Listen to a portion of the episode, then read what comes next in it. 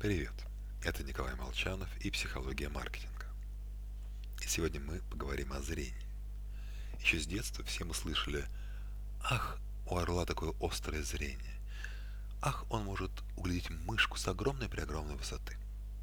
Так что сегодня я встану на защиту зрения Homo sapiens и громко скажу, что по сравнению с другими видами мы вообще-то видим очень достойно. Прям-таки великолепно. Согласно данным университета Дьюка, наше зрение примерно в 7 раз острее, чем у кошки или собаки, в десятки раз лучше мыши и в сотни плодовых мушек. Видим мы хорошо. Занимательные искажения возникают чуть позже, на этапе обработки визуальной информации в нашем мозге. Так, в эксперименте Уилсона один и тот же актер был представлен разным группам людей, как студент, лаборант или профессор из Оксфорда. Затем участников попросили оценить его рост. Когда актера представляли в качестве профессора, он выглядел на 12 сантиметров выше, нежели в роли студента. Статус эксперта обманывает даже объективную информацию от органов чувств. Что уж говорить о нашем мышлении. Достаточно демонстрации всего лишь атрибутов эксперта, чтобы мозг автоматически сделал вывод. Если человек в белом харате лате, значит он доктор, то есть эксперт и разбирается в вопросе.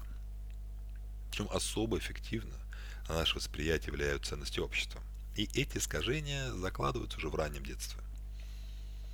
Брунер и Гудман исследовали как-то детей в возрасте 10 лет. Разделили их на группы из богатых и бедных семей и попросили оценить по памяти монетки от 1 цента до половинки доллара. Дело было после войны, и монеты имели вполне приличную тогда покупательскую способность, особенно для ребенка. Контрольная группа оценивала картонные кружки. Величины монет социально ценных объектов оценивались на 15-35% выше, нежели кружков. Причем чем больше монета, тем сильнее отклонение от кажущейся величины, ее кажущейся величины от настоящего размера. И да, бедная группа переоценивала величину монет гораздо сильнее, чем богатая. Потому что точность восприятия зависит от силы потребности.